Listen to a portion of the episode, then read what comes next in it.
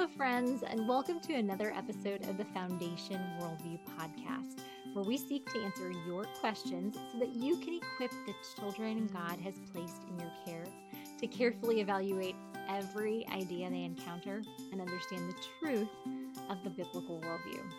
I'm your host, Elizabeth Urbanowicz, and I'm thrilled that you've joined me for another episode today. Today's question says How do we differentiate between truth when both sides use the same terms? For example, social justice, benevolence, truth, etc. This is a great question that I'm sure we've all felt the effects of what this person is asking about. That it seems like today there's very much a war of the words, that so many words in our society, the definitions have just been rapidly changed. And I actually led an entire webinar on this called, um, oh goodness, what was this, what was it called? It was something about raising our kids to think critically in a culture that redefines words. Now, I may not have gotten the exact title correct, but it's something about, you know, redefining words. So if you have great interest in this topic, highly suggest you check out that webinar where I'll, where I'll go into the teaching in a lot more detail. But just right now, as we think about, okay, how do we differentiate between what's true and what's false in a culture where words, the definitions are just so altered.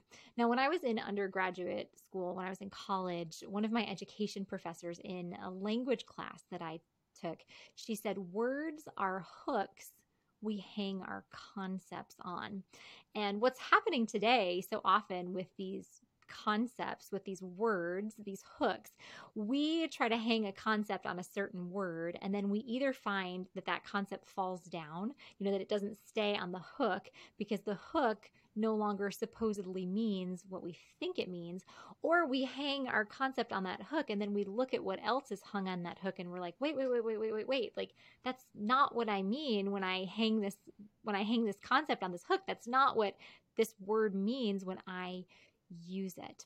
And so, one thing that I would recommend is that we just go over with our kids the importance of defining our terms, of the importance of defining words. When we say a certain word, what objective concept are we using that word to describe? When someone else uses that same word, what is the objective concept that they are using that word to describe. Those of you who have gone through our Foundation Careful Thinking curriculum, you know that in Unit 2, we go through an entire two lessons on looking at the definitions of words and how is the person who just spoke this sentence using this word? Is it the classical definition? Is it a new definition? Are we not sure? Do we have to ask more questions to figure out how this person is using that word? And so, first, just pausing and training our kids to ask, okay, what is that word? How is it being used in this context is key. And really, we need to train our kids and ourselves to ask good questions because really that is almost half of the battle. Just learning to pause and ask good questions. And questions are key for several reasons. The first reason is as human beings, who are created in God's image, we can communicate through language. As human beings who are created in God's image and living on this side of Genesis 3, we know that the fall has affected us in every way, and that includes our ability to communicate. I mean, just think about why so many couples need marriage counseling. It has to do with their communication because we say one thing, and then the other person either doesn't hear what we were communicating or they hear something completely different. So, if we and our kids can get good at asking good questions, we can actually begin to genuinely hear someone else. Because many times the problems in our communication or in society are from the fact that we're not hearing one another well. And so, if we can train our kids to ask, you know, can you tell me more about what you mean when you use that word? We're training them to gather information so that they can be careful thinkers and they can actually genuinely hear someone else. Because if we hear one thing and we respond to that thing, but that thing we thought we heard wasn't actually what the other person was saying, we're not responding to what they were saying. And that causes a lot of arguments and a lot of fights when people are just talking past one another. So I really recommend training ourselves and our kids to ask really good questions.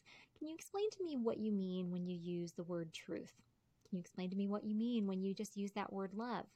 I notice that you're really passionate about social justice. Can you explain to me more of what you mean by social justice?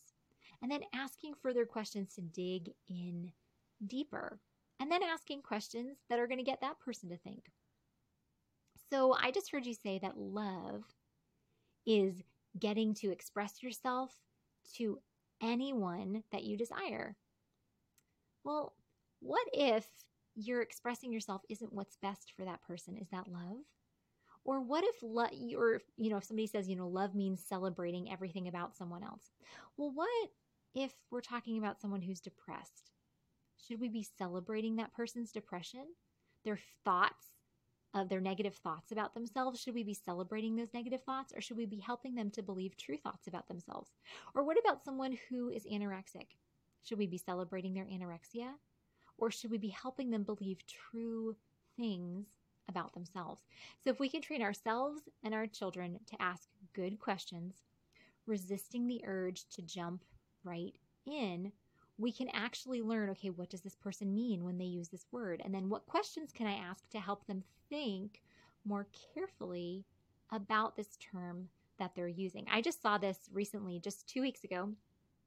I was on a plane um, heading back from a work trip, and I was writing notes on my notebook just for an upcoming speaking engagement that I had. And the man next to me said, Excuse me, miss, I saw you write the word Christ down in your notebook. Do you have any religious affiliation? And I shared, Yes, I'm a Christian. I believe the Bible is the word of God. I'm a follower of Jesus. And I said, Do you have any religious affiliation? He said, Yes, I'm LDS, which means he's Mormon from the church of that calls himself the Church of Jesus Christ of Latter day Saints. And so, anyway, I froze for a moment because I thought, oh no, we have so many different beliefs. I forget how to witness to a Mormon. You know, what do I do? And so I just started asking him questions, not for the purpose of trying to trap him or trick him, but just to gather more information. And as I asked more questions and more clarifying questions, we got into a really good discussion. And he just kept saying, you know, we believe the same thing. We believe the same thing. Where when I was asking good questions, things would come up and I would say, you know what? Actually, that's a difference in our belief. You know, I don't believe you know, that everyone is going to make it into heaven and there's just different levels of heaven. And, you know, like then we would talk some more and I'd ask some more questions. I'd say, well, you know, I actually don't believe that Jesus is a created being. I believe he's been eternally existent. You know, the Son of God has been eternally existent. And then we talked about other things, you know, and asked more questions. And I said, well, you know, here's another belief. I don't believe that in heaven I'm going to have the possibility of turning into a god and then creating my own planet, you know, and universe. Like I believe that I'm going to be reconciled fully to Jesus and I'm going to reflect him and be in communion with him and with other brothers and sisters in Christ. And so just asking good questions enabled us to have a genuine discussion to look at some of our differences, for me to be able to challenge him, for him to be able to challenge me. You know, and he didn't walk away from that discussion, you know, convinced that the Mormon ch- church is teaching incorrect doctrine. But there were a few times where I asked him questions and he said, you know, I've never thought about that before. I'll have to think about that more. And it's my prayer, you know, I'm, I'm continuing to pray for him that God would use those questions that I asked him as little pebbles in his shoe that will bother him, you know, that will cause him to seek out different answers. And so that's what I would encourage us to do to train our kids to ask really good questions to figure out how a word is being used. The second thing, when we're thinking about engaging in evaluating ideas, evaluating how words are being used, we need to think about the difference between like watching a video on YouTube or on TikTok or you know just on the TV and hearing someone present an idea or you know hearing a newscast or you know a presidential address or some other type of political speech. So watching something versus actually engaging in a conversation. Because when we're watching something, what we're doing is strictly evaluating. Okay, we're practicing evaluating. So when we're watching something, that's a great opportunity to be able to pause whatever we're watching and ask our kids good questions. What did this person just say? How did they use this word? What did this word mean when they used it? Biblically, what does this term mean? Where when we're engaging in a conversation, we're engaging with a person. And so we need to, that's when we need to ask really good questions to make sure we're loving that person. We're asking questions that are going to point them towards the truth. And we want to make sure our children understand the difference in these things as well. That they can look at, okay, this is just a video, so I am strictly going to be evaluating this. I'm going to be looking at it for for logical inconsistencies. I'm going to be looking at it for ways that which words have been twisted. I'm going to look for is there strong enough support to believe this claim.